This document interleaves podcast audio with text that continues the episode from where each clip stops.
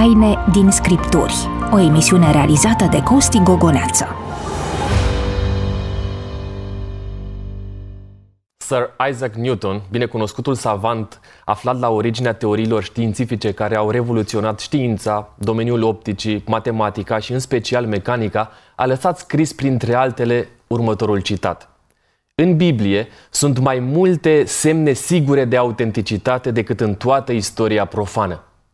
Sunt pastorul Costi Gogoneață, gazda dumneavoastră și cu această ocazie a proiectului Media Taine din Scripturi. De fapt, este o emisiune în care bătălia pentru adevăr este în fond un duel cu cărțile pe față. Sunt încântat să ne fiți aproape la Speranța TV sau pe Radio Vocea Speranței. Ehm, de asemenea, vă mulțumim pentru că ne urmăriți pe Facebook, pe pagina Biserica Adventiste de Ziua 7 din România sau Speranța TV sau pentru că ne urmăriți pe eh, YouTube, pentru că ne ascultați pe podcast Taine din Scripturi. Toate acestea nu fac altceva decât să ne încânte pentru că ne sunteți aproape și vă doriți cu adevărat să pătrundeți în profunzimea cuvântului scris.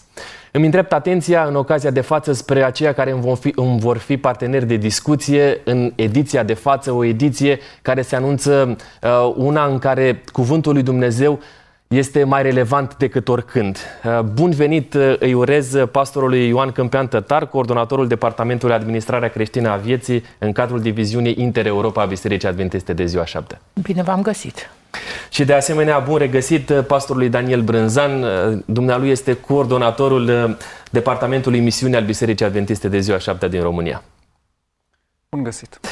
Intrăm abrupt în uh, subiecte pentru că, nu așa, timpul este foarte prețios. Avem uh, două întrebări primite din partea celor care ne urmăresc. Pe WhatsApp la 0747 242 542 ne-a scris DB uh, următoarea, următoarele două întrebări. Am să încep cu prima dintre ele. Ce vârstă vor avea cei care vor fi ridicați din morminte la prima înviere?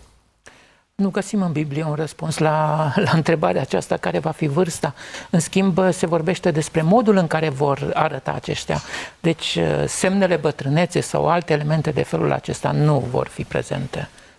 Ne întreabă doamna, voi putea să-i spun soțului meu cât de mult am suferit după ce a dormit în Domnul? Cred că modelul pentru noi în ceea ce privește învierea este Mântuitorul Iisus Hristos. Există elemente ale continuității și elemente ale discontinuității. Uh, vor fi lucruri care nu se vor regăsi la înviere. Boala, suferința, germenele morții și așa mai departe. Dar uh, să nu aveți impresia că e o ruptură și după aceea continuă cu totul altceva. Deci, bineînțeles, ne vom recunoaște persoanele dragi, cele cunoscute, noi vom fi cunoscuți, așa cum Isus Hristos a fost cunoscut după voce, după înfățișare, da. Prin urmare, poți să-i destăinui celui drag uh, suferința pe care Absolut, ai avut-o sau da. Uh, momentele pe care le-ai trăit atunci când uh, el a adormit. Da, s-ar putea să nu fii interesat să-i spui despre suferința asta, că vei avea o altă percepție atunci și ceea ce era foarte dureros, s-ar putea să nu mai fie atât de dureros. Să te bucuri atât de mult încât să da. lași lucrul ăsta deoparte. Mulțumesc mult! Avem și o întrebare venită din Italia, de la GD pe pagina de Facebook, care spune așa. Care sunt motivele pentru care îi se poate refuza botezul biblic unei persoane? Botezul biblic unei persoane, dacă îi se refuză, eu cred că orice persoană este binevenită pentru ca să încheie legământ cu, cu Dumnezeu. Dacă există probleme, cred că acestea pot fi rezolvate, fie nu este căsătorit legitim cu cineva, sau, dar sunt aspecte de detaliu care nu cred că merită atenția noastră acum.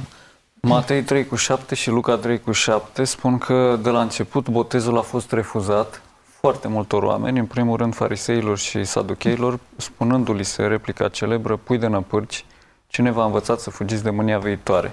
În biserică este o autoritate care poate să evalueze dacă persoana respectivă trebuie să fie primită în biserică sau nu. Botezul nu este ceva ce poți să-l faci singur. Noi zicem, m-am botezat, dar de fapt niciodată nu te-ai botezat tu, altcineva te-a botezat și te-a botezat pentru că tu ai făcut o cerere. Răspunsul la cererea asta Ă, poate să-l dea Ioan Botezătorul, poate să-l dea Isus, poate să dea comunitatea în care vrei să intri. Și în principal este vorba de roade vrednice de pocăința voastră, adică un comportament schimbat vizibil. Ă, când vorbim despre botez, vorbim despre, um, pentru că tot o să discutăm despre subiectul acesta, vorbim și despre o condiție pentru a fi parte dintr-un grup, dintr-o biserică?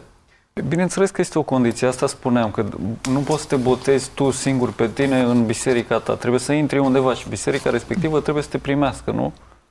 Aici spune că toți uh, în uh, Luca 3 cu 7 ni se spune că tot poporul se ducea la Ioan și primea această uh, avertizare.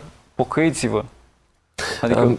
Merită să, să studiem aspectul acesta, oricum vom avea o ediție specială și mă întreb spre dumneavoastră acum, în care o să discutăm despre uh, botez și despre implicațiile acestui gest. Vă mulțumim mult pentru că ne sunteți aproape, vă mulțumim pentru că ne scrieți și pentru că țineți, uh, păstrați dialogul cu noi. Uh, vă încurajez să ne trimiteți întrebările dumneavoastră și în această ocazie a emisiunii Taine din Scripturi. Am primit un mesaj de încurajare de la doamna Mariana Petre pe Pagina de Facebook a, a, a televiziunii Speranța TV spune așa, urmăresc taine din Scripturi cu Biblia deschisă pentru că am nevoie de Cuvântul lui Dumnezeu și de schimbări în viața mea. Dumnezeu să ne ofere înțelepciune. Avem nevoie fiecare de încurajări și de susținere înaintea lui Dumnezeu. Vă mulțumim mult, doamna Mariana. Aceia care ne urmăriți pe Facebook sau pe YouTube, vă încurajez să distribuiți emisiunea noastră prietenilor dumneavoastră.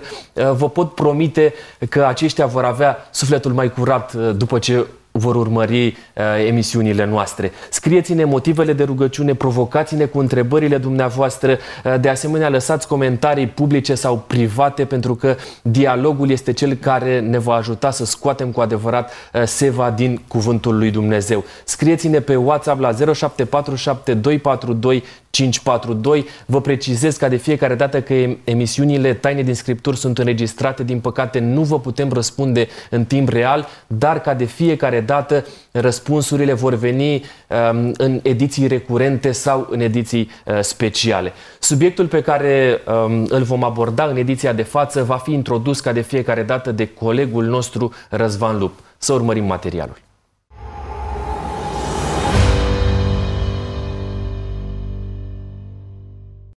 Se pare că toți creștinii sunt înțeleși asupra unei chestiuni practice. Orice creștin și orice lider creștin nu are nicio problemă în a invita pe toată lumea la biserica lui și chiar să devină parte a bisericii sale. Corespunde Bibliei această înțelegere? Biserica ta, oricare ar fi ea, are loc pentru tot restul lumii? Pe scurt, da. Iată și argumentele. Deși toate religiile lumii sunt exclusiviste, Scripturile spun că mântuirea religiilor este doar prin Hristos, fără nicio deosebire pentru că toți au păcătuit și sunt lipsiți de slava lui Dumnezeu. În nimeni altul nu este mântuire, spunea Apostolul Petru, căci nu este sub cer niciun alt nume dat oamenilor în care trebuie să fim mântuiți.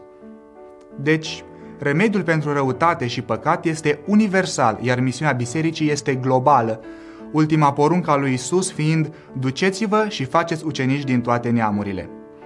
Este drept că orice creștin, indiferent de biserica la care merge, să fie interesat de convertirea altora. Biserica este biserică doar în măsura în care este implicată în misiune. De ce? Pentru că înainte de a exista biserica creștină, Hristos a avut o misiune, a adus la existență biserica lui și apoi i-a încredințat misiunea sa. În acest fel, misiunea bisericii este misiunea lui Dumnezeu și ea este universală. Iar cel mai eficient mod prin care Dumnezeu își îndeplinește planul este prin urmașii săi, prin creștini. Dar această metodă nu este unică. Astăzi, creștinismul nu este decât o voce alături de multe alte credințe care concurează la nivel mondial. Islamul, hinduismul, budismul și chismul nu doar renasc, ci sunt agresive în căutarea și atragerea de cât mai mulți adepți. Adesea, creștinismul face pasul înapoi, forțat să joace în apărare. Și încă un mic secret despre care creștinilor nu le place să vorbească.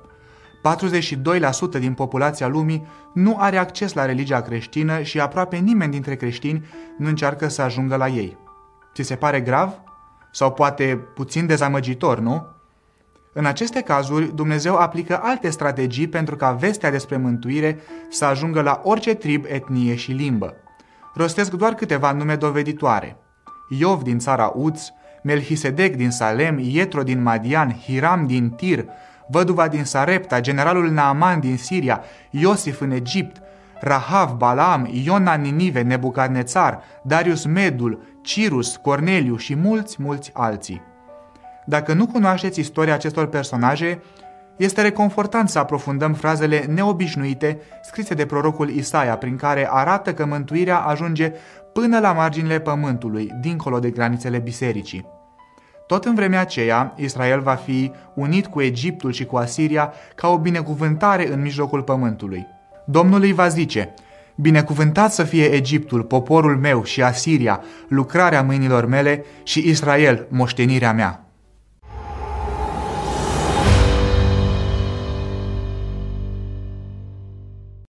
Studiile arată că la nivel mondial numărul celor care se declară neafiliați religios, cred în Dumnezeu, dar nu doresc o asociere cu o comunitate religioasă, este de peste 1,1 miliarde, ceea ce înseamnă că mai bine de unul din șase locuitori ai planetei nu aderă în mod expres la nicio confesiune, deși ei se declară, declară spirituali. Unul dintre americani sub 30 de ani este neafiliat religios, iar tendința tinerilor de a se distanța de bisericile organizate rămâne una constantă. Astfel, în Statele Unite ale Americii, numărul acestora în ultimii ani a crescut exponențial, ajungând la peste 20% din populație. În aceste condiții, am să vă întreb, oare biserica, așa cum o cunoaștem noi, mai poate fi ea numită o creație a lui Dumnezeu sau rămâne doar un surogat al unora? Vă reamintesc, alături de mine în uh, studioul Taine din Scripturi sunt pastorii Ioan Câmpean Tătar și Daniel Brânzan. Stimați colegi, am să vă invit să deschidem Sfânta Scriptură în uh, Geneza, în capitolul 3, să citim două versete, versetele 22 și 23. Domnul Dumnezeu a zis, spune cuvântul, iată că omul a ajuns ca unul dintre noi, cunoscând binele și răul, de aceea Domnul Dumnezeu l-a izgonit din grădina Edenului ca să lucreze pământul din care el fusese luat. Deși în esență problema păcatului era una uh, de rupere a relației, Dumnezeu scoate în evidență ca un pas următor pentru ceea ce avea de făcut omul, partea brută partea fizică, efectivă, omițând parcă intenționat sufletul, mintea acestuia. Care a fost în fond uh, rolul oferit de Dumnezeu comunității umane după căderea în păcat? Da, la prima vedere e ceea ce ați afirmat, și anume că Dumnezeu mai întâi vorbește despre suferință, durere, trudă și așa mai departe. Dar nu trebuie să uităm un lucru. Vedeți, Dumnezeu în primul rând se îngrijește de nevoile de bază ale omului. Nevoia de hrană, nevoia de îmbrăcăminte, uh, iar dacă citim în întregul context, vom vedea că există această perspectivă a speranței, deși ei au întors spatele lui Dumnezeu. Ți-a scăpat un lucru foarte important. Uh, e vorba de copii pe care, din câte înțelegem, nu erau în rai și le-a spus Dumnezeu că o să facă și niște copii. Ori asta e o parte foarte frumoasă. Nu este ca și cum uh, ar fi să dai cu sapa în pământ și să vezi spin și pălămidă, e mai mult decât atât. Acum este adevărat că ei au plecat dintr-un mediu în care era foarte multă inteligență. În rai era foarte multă inteligență. Și ieșind uh, în partea cealaltă, dincolo de porți, au găsit uh, mai puține provocări intelectuale. Și exact cum a zis dumnealui, erau alte priorități. Erau într-o stare de urgență, trebuiau să împlinească întâi prioritățile de bază, să mănânce, să crească. Uh, și în condițiile astea, dacă lucrurile stau așa, uh, putem să vorbim despre faptul că Dumnezeu își dorea cu adevărat refacerea relației sau pur și simplu oamenii trebuiau să îndeplinească niște ritualuri și lucrurile se terminau uh, aici? Vreau să vă spun că schimbarea nu este la Dumnezeu. Schimbarea este la om. De fapt, Dumnezeu rămâne același, doritor de a intra în relație, de a fi în relație cu, cu această ființă creată numit om. Iar primul lucru pe care îl face Dumnezeu este să promită. E cea mai prețioasă făgăduință din Cartea Genezei și poate din întreaga Biblie, pentru că ne trimite la cel care vine să rezolve problema păcatului. E soluția lui Dumnezeu. Chiar și truda, ă, suferința despre care se vorbește aici, care este partea omului, devine o parte esențială în mântuirea noastră. Priviți da. la Isus Hristos. Da. Până la urmă vorbim despre un blestem care, pe care Dumnezeu um, l-a dat pentru om și blestemul acesta pare a fi principalul mod în care omul ar fi trebuit să se manifeste după căderea în păcat. Vorbim despre o binecuvântare. Aici spune că în Geneza 3 cu 24 că i-a izgonit uh, și la răsăritul grădinii, grădinii Edenului a pus niște heruvimi care să învârtească o sabie învăpăiată, care să păzească drumul la pomul vieții. Ruptura asta nu a fost atât de mare, adică grădina asta raiului nu avea niște garduri înalte și nu puteau să pătrundă dincolo. Și era de fapt, uh, heruvimul ăsta care stătea cu sabia învăpăiată era o invitație la comunicare. Spunând, hai să vorbim, de aici încolo nu treci la pomul vieții. Dar era un acces limitat. Deci relația asta nu era ruptă definitiv, ba era chiar mai mult mai puternică decât astăzi. Chiar, chiar și judecata aceasta a izgonirii din grădina Edenului ca să nu aibă acces la pomul vieții a fost tot spre binele omului, pentru că omul a devenit o ființă, uh, uh, natura lui uh, pur și simplu mortală, deveni muritor și Vă puteți imagina, nu există nimic mai rău în lumea aceasta decât să fii bolnav de cancer și să trăiești veșnic sau alte suferințe de felul acesta. Da? Atunci când uh, ați răspuns întrebării mele, la un moment dat uh, ați afirmat faptul că Dumnezeu întotdeauna și-a dorit refacerea relației cu omul. Uh, dar partea omului, când a început să fie activă în contextul acesta? Pentru că el a fost dat la o parte, a fost înlăturat, privea cu jind spre uh, grădina Edenului, dar nimeni nu-l lăsa uh, să meargă acolo. Când a început omul să facă pași pentru a reface cu adevărat uh, relația ruptă cu Dumnezeu? Cred că primul semn îl avem deja în capitolul 4, acolo unde Cain împreună cu Abel aduc jertfă lui Dumnezeu. Cu siguranță ei au învățat lucrul acesta de la Adam, iar Adam de la Dumnezeu Vedeți, datorită păcatului s-a produs ruptura aceasta dintre om și Dumnezeu, iar apropierea, relația poate fi refăcută doar prin jertfă, prin mijlocirea jertfei. Iar jertfa trebuie adusă de om, înțeleg? Te rog. Uh, sigur. Al doilea semn este tot acolo în capitolul 4, la final de data aceasta. Biblia spune că au început oamenii să cheme numele Domnului atunci, după ce murise Cain, după ce se dezvoltase tehnologia, muzica, meșteșugurile, adică se pare că a fost o organizare a comunității acesteia care aducea jertfe ca să cheme numele Domnului.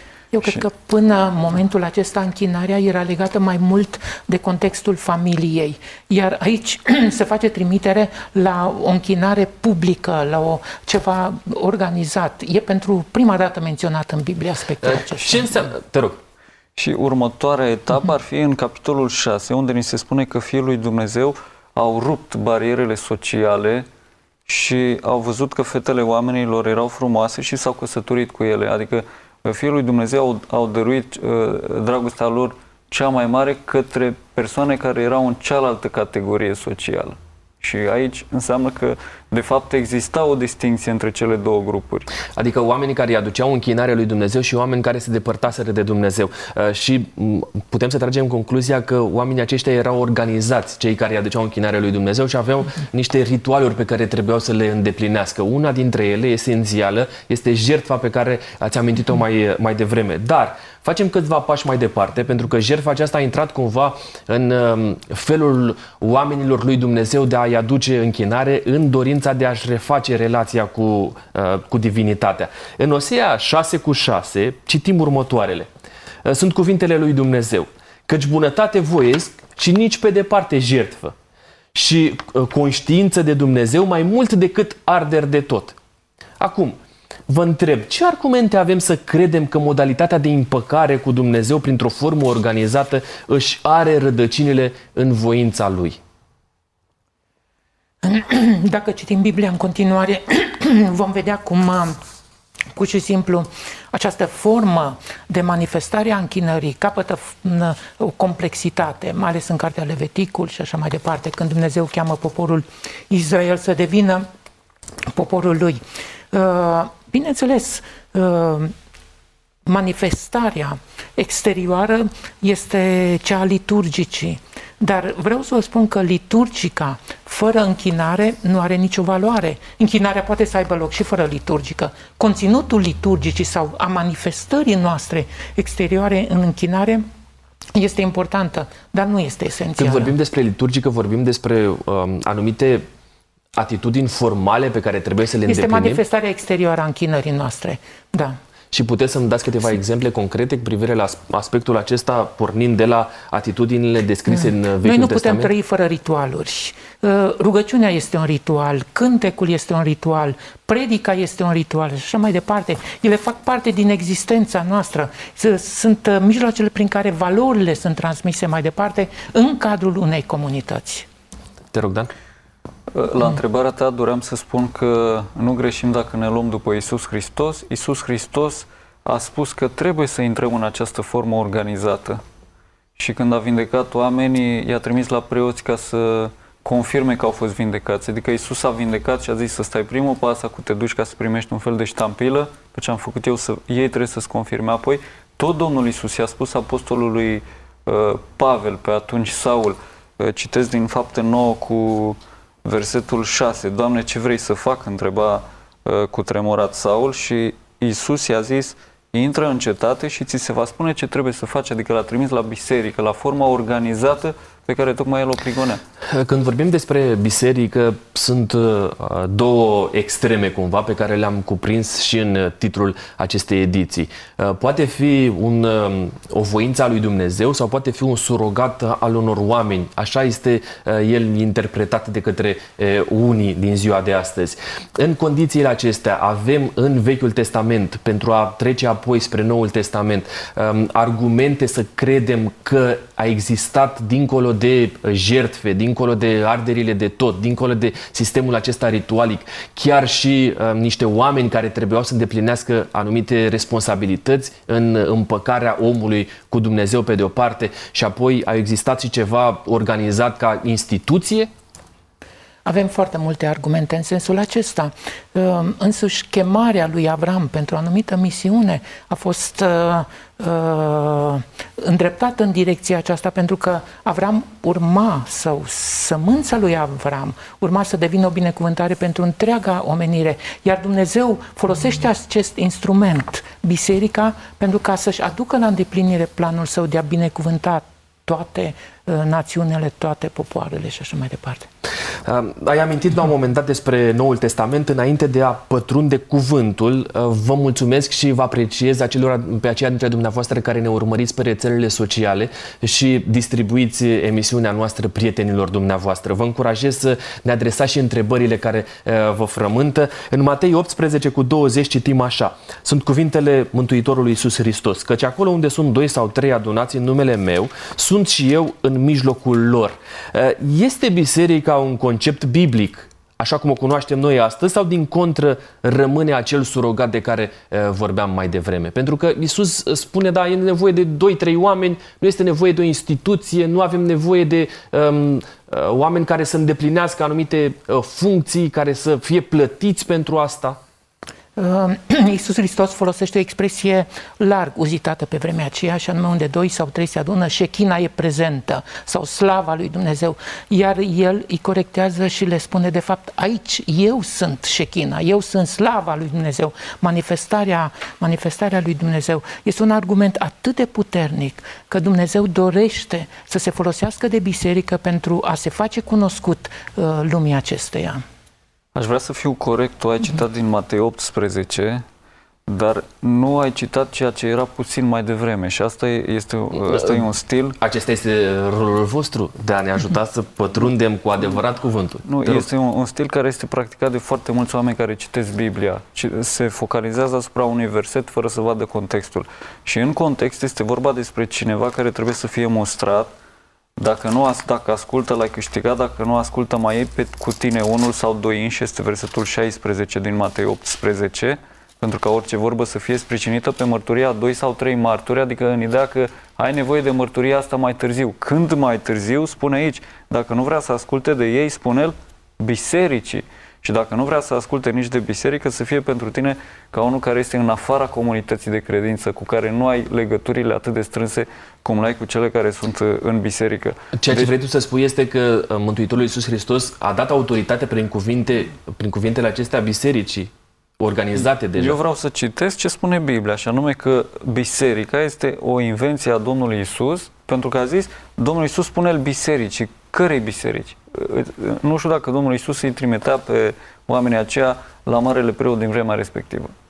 Da, A- despre ce asta ți biserică mai- vorbim? Pentru Păi că asta e biserica întrebarea. lui Hristos a format după înălțarea lui, așa Păi citim e- în fapte, de este exemplu. biserica aceea care, de care spune el că este biserica mea și că va rămâne până la sfârșit. E biserica lui, biserica lui Isus, nu biserica, nu sinagoga iudaică. Da. Mai avem alte argumente care să susțină afirmația ta? Păi, păi este textul Domnului Isus care a zis că voi întemeia biserica mea. Ți-l amintești? O să, o să pătrundem uh, cuvântul pentru că este important uh, și ai lansat uh, o temă destul de, de profundă pentru că atunci când vorbim despre Biserica lui Hristos în contextul în care era o sinagogă, iar Hristos era aici, în fapte descoperim pașii uh, care au fost făcuți, și, făcuți în mod concret pentru formarea bisericii, uh, e, e de profunzime lucrul ăsta. Uh, Ne oferă Scriptura o rețetă care să conțină răspunsul la cum trebuie să se desfășoare um, o întâlnire în numele Domnului Isus? Dacă privim la Vechiul Testament, da, într-adevăr, acolo există niște reguli foarte bine stabilite cu privire la modul în care să se desfășoară actul liturgic sau actul în- închinării. Dar uh, în Noul Testament, pentru că vedeți, toate aceste elemente pe care le întâlnim în Vechiul Testament au un rol pedagogic în primul rând și în al doilea rând toate arată spre Isus Hristos. Iar atunci când a venit realitatea, umbra își pierde semnificația, da?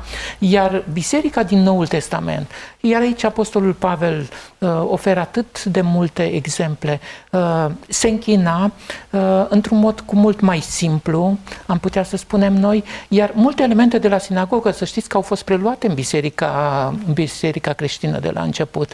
Uh, binecuvântările, de exemplu, erau cele 18 binecuvântări. Apostolul Pavel le folosește în, în epistolele lui și apoi rugăciunea, cântecul, studierea cuvântului lui Dumnezeu. Deci toate acestea sunt elemente care au fost preluate de la sinagogă. Când uh, s-a făcut uh, diferența asta între uh, ce a fost în Vechiul Testament și ce a, urmat, ce a urmat să se întâmple în Noul Testament? Pentru că în Vechiul Testament avem preoți, avem um, uh, o categorie de persoane special aleasă de, de Dumnezeu, pe când în Noul Testament pare că lucrurile stau uh, total diferit. Uh, Fiecare dintre, dintre dumneavoastră sunteți uh, reprezentanții uh, clericali ai Bisericii Adventiste de ziua șaptea, dacă pot să spun lucrul acesta, dar cu toate astea nu aveți statutul de preot pe care îl uh, vedem scris în uh, Vechiul Testament, de exemplu.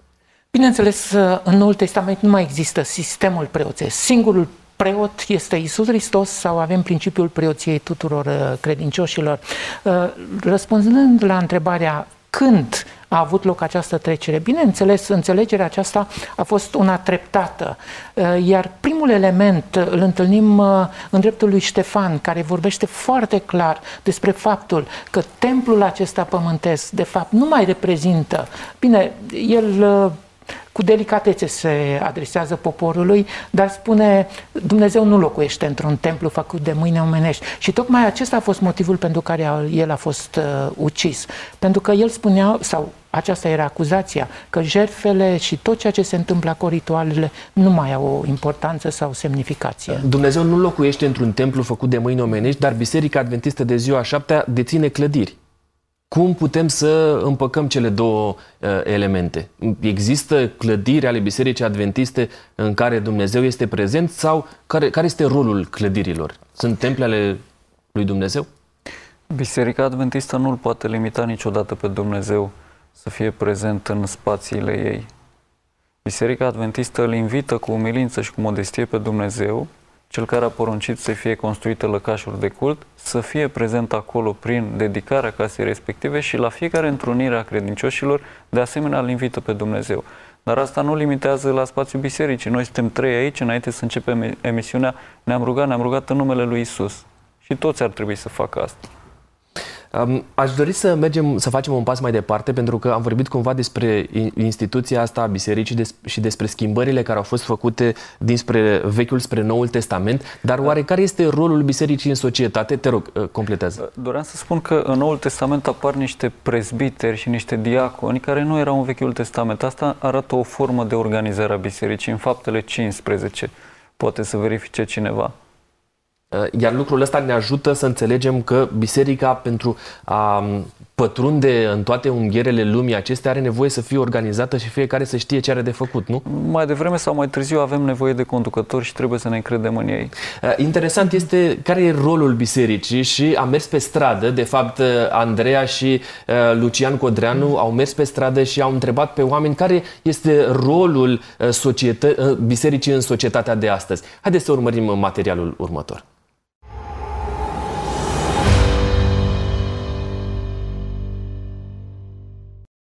Ce rol credeți dumneavoastră că are biserica în societate? Oh, foarte important. E vorba de spiritualitate, dar acum să nu confundăm. Biserica este casa Domnului, nu? Ce pot să spun mai mult de atât?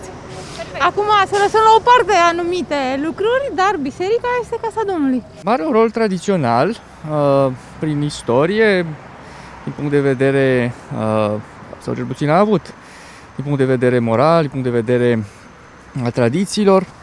Bineînțeles, astăzi nu mai are un rol din punct de vedere al uh, legilor, din punct de vedere legal, dar cred că rămâne un factor influent.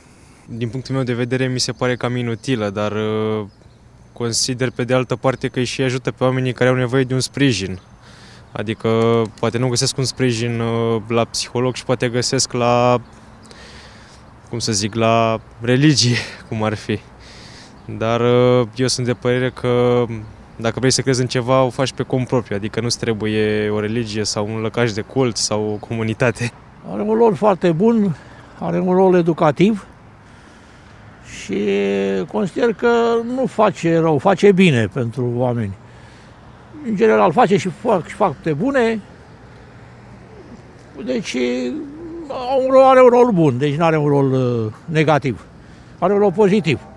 Ajută și oamenii săraci, de multe ori, ai copii, oameni bătrâni, în limita posibilităților. Are un rolul ei care uh, îl știm cu toții, e bine determinat, dar uh, mi se pare că în ultimul timp uh, cam forțează nota puțin.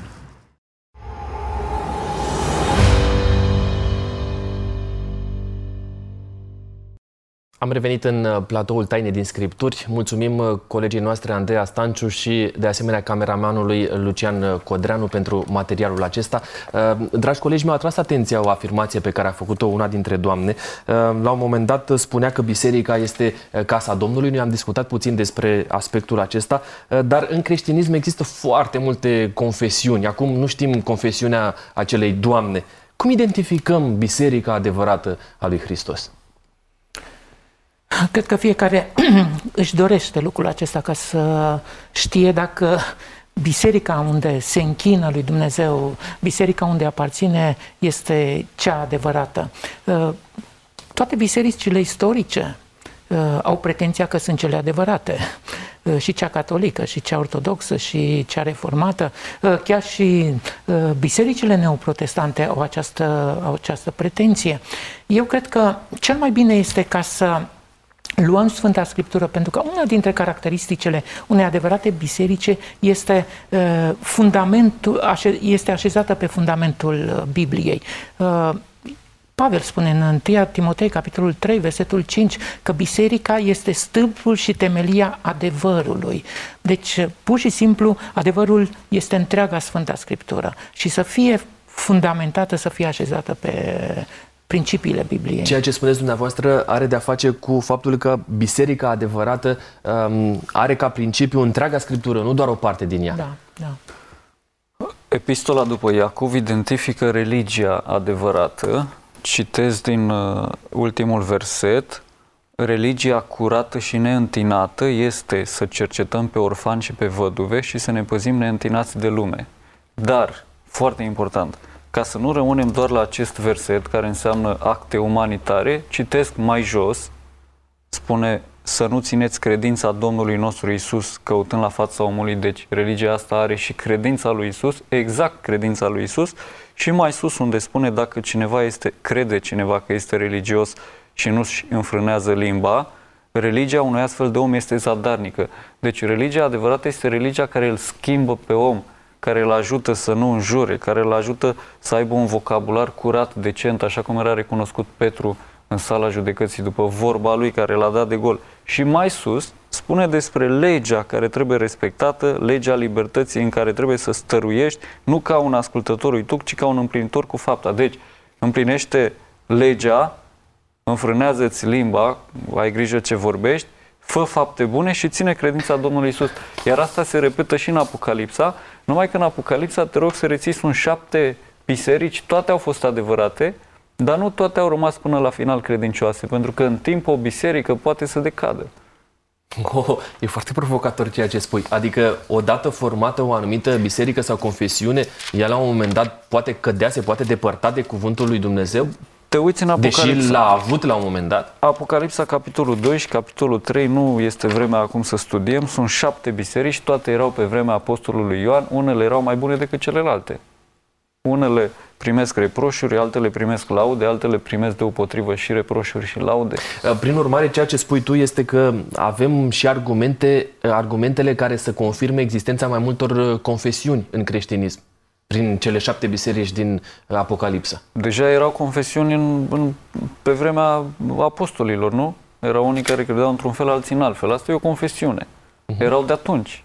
Uh, și atunci avem adevărul, avem ceea ce am citit uh, în Iacov, uh, putem să identificăm în mod concret Biserica lui Hristos și am să vă citez și un, un verset pe care îl spune Mântuitorul în Matei 16 cu 18 și eu îți spun tu ești Petru și pe această piatră voi zidi biserica mea și porțile locuinței morților nu o vor birui.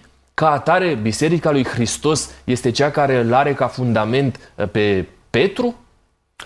Da, sunt uh, biserici care au această pretenție.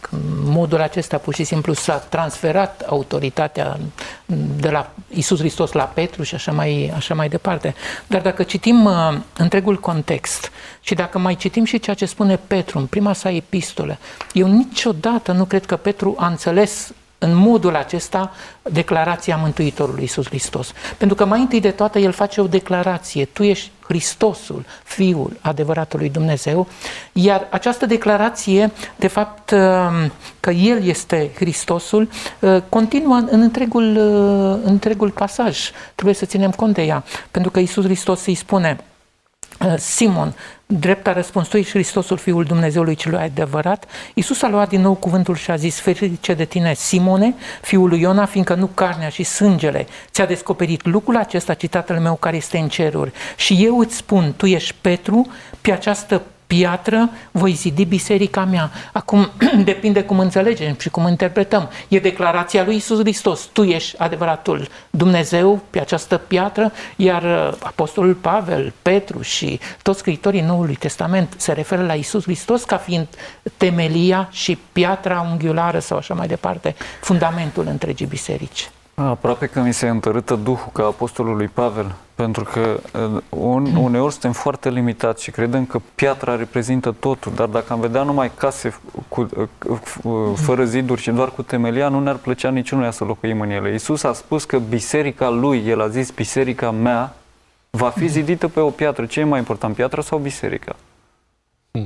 Da, imaginea este una care ne ajută cumva să înțelegem. Și mai rămâne ascunsă și, piatra și se zidește deasupra. Dar mai este și un alt aspect, pentru că Petru spune, noi ca pietre vii suntem zidiți în această biserică, dar nu noi suntem fundamentul. Da? Nu și... există un lucru mai important pentru o casă decât fundația. Este elementul cel mai important. Da? O casă are trăinicie și viață dacă are o fundație bună. Putem să vorbim despre faptul că Petru este acea fundație bună? Nici într-un caz. Păi Petru n-a fost măcar fundația bisericii nici în uh, timpul vieții lui. Uh, la moartea lui Isus s-a lepădat, dar Isus l-a avertizat și a zis porțile locuinței morților nu vor birui biserica asta. După aceea s-a recuperat, dar nu atât de mult încât să fie primul lider al creștinilor. Iacob a fost primul lider al creștinilor, Pavel a lucrat mai mult decât el, Poate că au avut și capacități native mai mari și a, a trebuit să treacă sute de ani până când unii uh, creștini au zis că de fapt cheile a predat, că Petru a predat cheile uh, uh, și că pe biserica lui Petru este biserica creștină. A trebuit sute de ani ca să-i vină cuiva în minte și era un lider acela, ideea asta că dar fundamentul nu este unul biblic, da. spui. Vreau ca să comentez ceva cu privire la cheile împărăției. Uh, Iisus Hristos se adresează cărturarilor și le spune, voi țineți în mâini cheile împărăției, voi nu intrați și nici pe alții nu lăsați să intre. Iisus Hristos se referă la cuvântul său, se referă la Sfintele Scripturi, pe care le cunoșteau atât de bine cărturarii, dar pur și simplu ei nu trăiau cuvântul lui Dumnezeu și nici pe alții nu îi ajutau. Deci cheile se referă la cuvântul lui Dumnezeu, nu la altceva. Da. Vă rog uh, să ne scrieți, vă invit să o faceți uh, în comentarii publice, comentarii private la emisiunea noastră dacă ne urmăriți uh, pe vreuna dintre rețelele sociale sau ne puteți scrie pe WhatsApp la 0747 242 542. Vă reamintesc un refren care a devenit deja celebru, stârnind multă emoție, emulație, ridicând multe dileme, chiar polarizând societatea, inclusiv pe creștinii activi. Um, Dumnezeu preferă lemnul. Lemnul și spațiile mici, spune acest refren. Ce își dorește în fond divinitatea de la biserică, de la oamenii biserici? Nu știu um, care este proveniența acestei idei, dar ceea ce cred eu că ceea ce cred eu este faptul că Dumnezeu dorește o inimă zdrobită Dumnezeu dorește consacrare din partea credincioșilor, loialitate, uh, nu lemnul. Uh, lemnul și obiectele, ele au valoare doar în cazul în care sunt, uh, știu eu, puse în slujba lui Dumnezeu. Așa după cum s-a vorbit despre un locaj de închinare sau așa mai departe, dar niciodată ele nu devin obiecte sfinte în sine, ci doar prezența lui Dumnezeu le dă valoare. Da, mi-aduc aminte de acea campanie. Uh, este o jumătate de adevăr acolo. Dumnezeu preferă lemnul, dar nu doar lemnul. Dumnezeu preferă și lemnul și pânza și scândura uh, și pielea. Astea sunt materiale de construcție de bază în uh, construirea templului și, într-adevăr, preferă spațiile mici, spațiile Vechiului Testament la, la acord. Erau cât să zicem, 10 coți cu 10 coți, adică undeva 5 metri cu 5 metri, uh, Sfânta Sfintelor preferă spațiile mici. Asta înseamnă că, de fapt, Dumnezeu dorește ca să-i trăim uh, credința nu doar la biserică, pentru că nu am putea să intrăm toți în biserica asta, ci uh, să ne închinăm Lui în Duh și în adevăr și peste tot să le reprezentăm. Este un păcat să mergi la o biserică mare și să te închini alături de mulți credincioși, pentru că efervescența acolo pare mult mai uh, aproape de sufletul tău. Când vezi că atât de mulți oameni uh, îți împărtășesc credința, când există uh, părtășie, există apropiere, putem să vorbim despre faptul că bisericile compuse din oameni mulți contravin cu principiile, contravine cu contravin cu principiile biblice? Nu avem niciun argument uh, de felul acesta în Biblie. Adevărat este faptul că acolo unde uh, comunitatea este mai mică, spiritul de familie este mai prezent și, bineînțeles, și ocazia implicării în misiune. Într-o mulțime te poți pierde și rămâi, da, fără să fii implicat în, în viața bisericii. E, e mai practică o, o biserică mică nu este păcat să mergi la biserica preferată de tine, dar este mai bine pentru sufletul tău să mergi la o biserică mică pentru că te poți implica mai mult acolo. Ești mai activ. Într-o biserică mare te poți îmbolnăvi mai ușor. în condițiile actuale. Nu, nu, nu, nu, nu e vorba de boli spirituale, okay. nu. Am înțeles. Ehm, cu toate astea, Mântuitorul Iisus Hristos se pare că prefera mulțimile. Era, um, citim în Evanghelie că era înconjurat de foarte mulți uh, oameni, uh, ținea predici uh, unor mulțimi întregi. Eu cred că mulțimile îl preferau pe el. Știți, la noi cu cât predica este mai lungă, rămâi singur.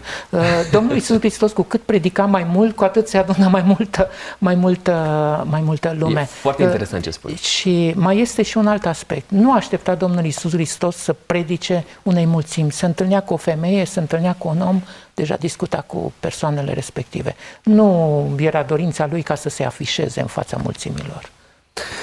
Doresc să facem un pas mai departe. În Matei 16 cu 27 citim cuvintele uh, Domnului Isus, căci Fiul omului are să vină în slava Tatălui Său cu îngerii săi și atunci va răsplăti fiecăruia după faptele lui. Această idee este reluată și în Apocalipsa 22 cu 12. Iată, eu vin curând și răsplata mea este cu mine ca să dau fiecăruia după fapta lui. Pare că biserica, în bătălia finală pentru obținerea veșniciei pe care cu toții o așteptăm până la urmă, că de aceea uh, suntem creștini, practicanți, uh, nu ne ajută. Prin urmare, ce rol va avea biserica, ce rol are biserica acum în obținerea mântuirii pentru credincioșii ei? Adevărul e că mântuirea este personală, nu este în grup, nu este într-o comunitate. Uh, în al doilea rând, nu biserica nu ne mântuiește, ci Isus Hristos ne mântuiește. Uh, dar în același timp, biserica este folosită de Dumnezeu pentru ca să întărească credința noastră, pentru ca să ajungem la unitatea credinței, a adevărurilor pe care trebuie să le uh, cunoaștem din Cuvântul lui Dumnezeu. În al treilea rând, Biserica ne oferă ocazia asumării unei identități. Pentru că, așa după cum ați spus, foarte mulți uh, afirmă astăzi uh, îl iubesc pe Dumnezeu, dar nu Biserica. Uh, nu cred că e o poziție pe care Dumnezeu o acceptă, pentru că cine se va rușina de mine, și eu mă voi rușina de el, spune Isus Hristos. Deci are un rol foarte important biserica în ceea ce privește pregătirea noastră pentru viața veșnică. Dar, uh, bineînțeles, rolul acesta este limitat și al bisericii, pentru că este o instituție omenească. Chiar dacă ea este și avem convingerea că este condusă de Dumnezeu și este în mâinile lui Dumnezeu, dar dimensiunea omenească nu dispare. Spuneați la un moment dat despre faptul că biserica ne ajută să descoperim adevărurile Scripturii. Da. Nu putem face și individual? Avem acces atât, la atât de multe informații astăzi? Putem să creștem din alte perspective fără a merge um, într-un grup sau a face parte dintr-o anumită adunare de oameni? Uh, adevărul nu-l putem descoperi în mod individual? De ce avem nevoie de biserică? Eu nu spun că nu poate fi descoperit adevărul în mod individual, dar ne învață o anumită atitudine de umilință. Adică am ce învăța de la celălalt. Asta contează enorm de mult. Știți, dacă cânt singur, am impresia că eu cânt cel mai frumos, dar atunci când merg și cânt împreună cu alții, îmi dau seama că ar trebui să-i mai ascult și pe alții. Te rog. Frumoasă imagine asta, foarte frumoasă. Real, realistă, de fapt. Afli adevărul singur, da? Bun. Și ce faci cu el? Îl trăiești? Singur nu Până poți. la urmă, mântuirea este individuală. Singur, singur nu o să poți. nu. Singur nu poți. Îți citesc din Biblie ca să mă crezi. Să veghem unii asupra altora, spune Evrei capitolul 10, ca să ne îndemnăm la dragoste și la fapte bune. Noi suntem chemați să trăim în societate, să nu părăsim adunarea noastră, ci să ne îndemnăm unii pe alții și cu atât mai mult cu cât vedeți că ziua se apropie, adică în, în condiții de criză, de revenirea Domnului Isus, să ne îndemnăm unii pe alții să nu părăsim adunarea, chiar atunci este bine să fii cât mai Bun, ancorat în biserică. Sunt de acord cu, cu ceea ce spune Scriptura până la un punct. De ce uh, zic asta? Pentru că uh, voi fi avocatul generației uh, din care și eu fac parte. Astăzi sunt foarte multe ONG-uri care îndeplinesc ceea ce ai citit tu mai devreme cu un succes mult mai mare decât o fac bisericile. Prin urmare, de ce să aleg să fac parte dintr-o biserică și să nu fiu activ într-un ONG care poate să ajungă la oameni care chiar au nevoi mult mai bine și fără o prejudecată? Pentru că, până la urmă, atunci când mergi în numele unei biserici, oamenii pot fi reticenți pentru că s-ar putea ca tu să ai anumite uh, interese. De ce biserică și nu ONG? Dacă până la urmă fundamentul sau un, un stâlp al bisericii este facerea de bine. Ehm, este doar un stâlp al bisericii, dar nu este totul.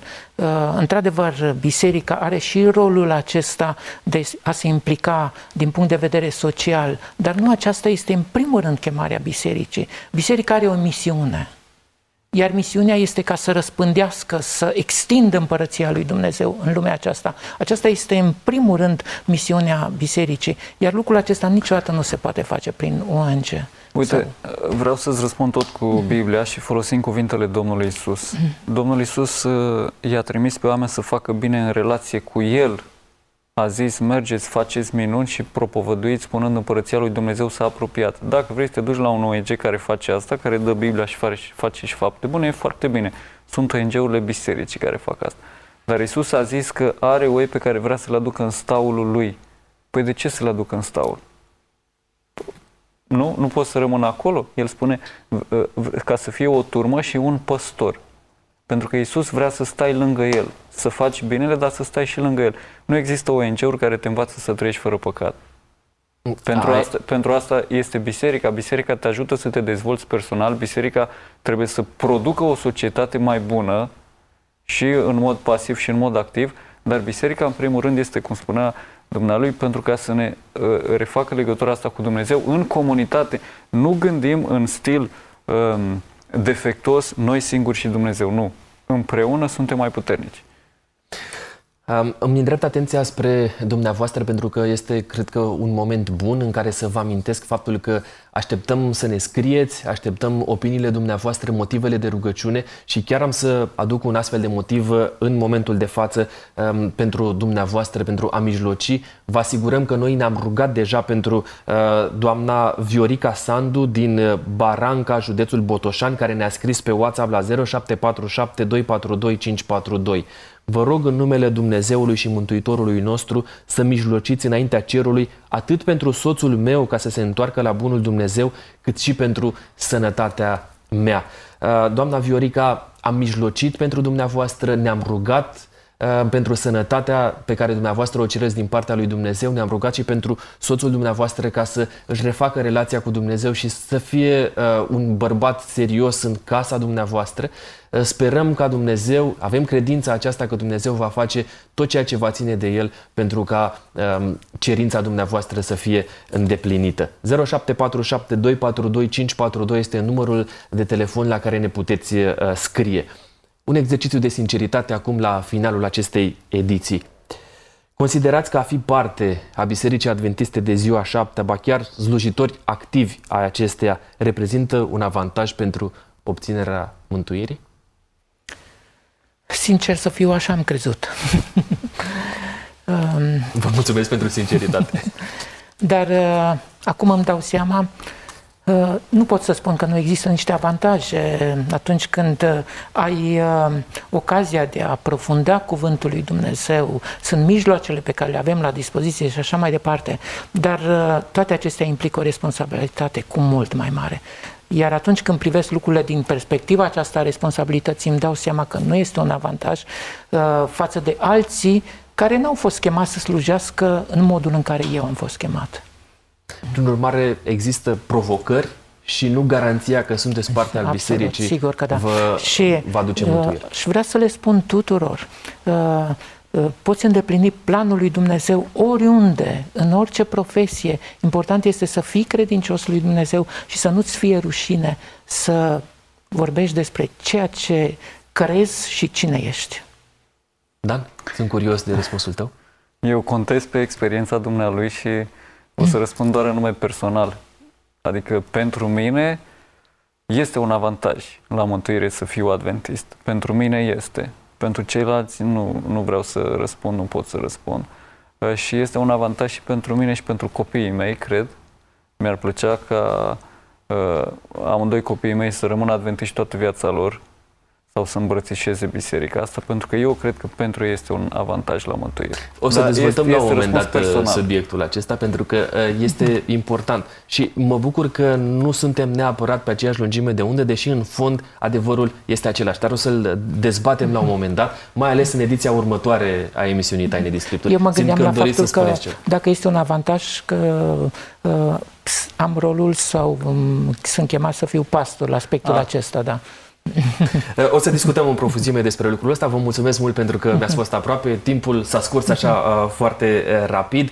Uh, Mulțumesc și colegilor din tehnic. Vă mulțumesc și dumneavoastră pentru că rămâneți aproape de uh, proiectul Media Taine din Scripturi, că îl mediatizați, că îl sp- spuneți despre el și prietenilor și colegilor dumneavoastră. Am garanția că le veți face un mare bine, mai ales uh, sufletului uh, dumnealor. Nu uitați să ne scrieți întrebările care vă frământă, nu uitați să ne scrieți motivele pentru care ați dori să uh, mijlocim înaintea lui Dumnezeu pentru dumneavoastră. Numărul de telefon 0747 242 542 este la dispoziția dumneavoastră. Voi concluziona întâlnirea noastră redând Efeseni 5, versetele 23, 29 și 30. Hristos este capul bisericii, El mântuitorul trupului, căci nimeni nu și-a urât vreodată trupul lui, ci îl hrănește, îl îngrijește cu drag, ca și Hristos biserica, pentru că noi suntem mădulare ale trupului lui, carne din carnea lui și os din oasele lui. Sunt pastorul Costi Gogoneață și până la o nouă întâlnire um, a emisiunii Taine din Scripturi, vă readuc aminte că bătălia pentru Biblie a început în studioul nostru, dar continuă cu precădere în casa dumneavoastră. Harul Domnului nostru Isus Hristos să se revese peste fiecare dintre noi. Seară binecuvântată!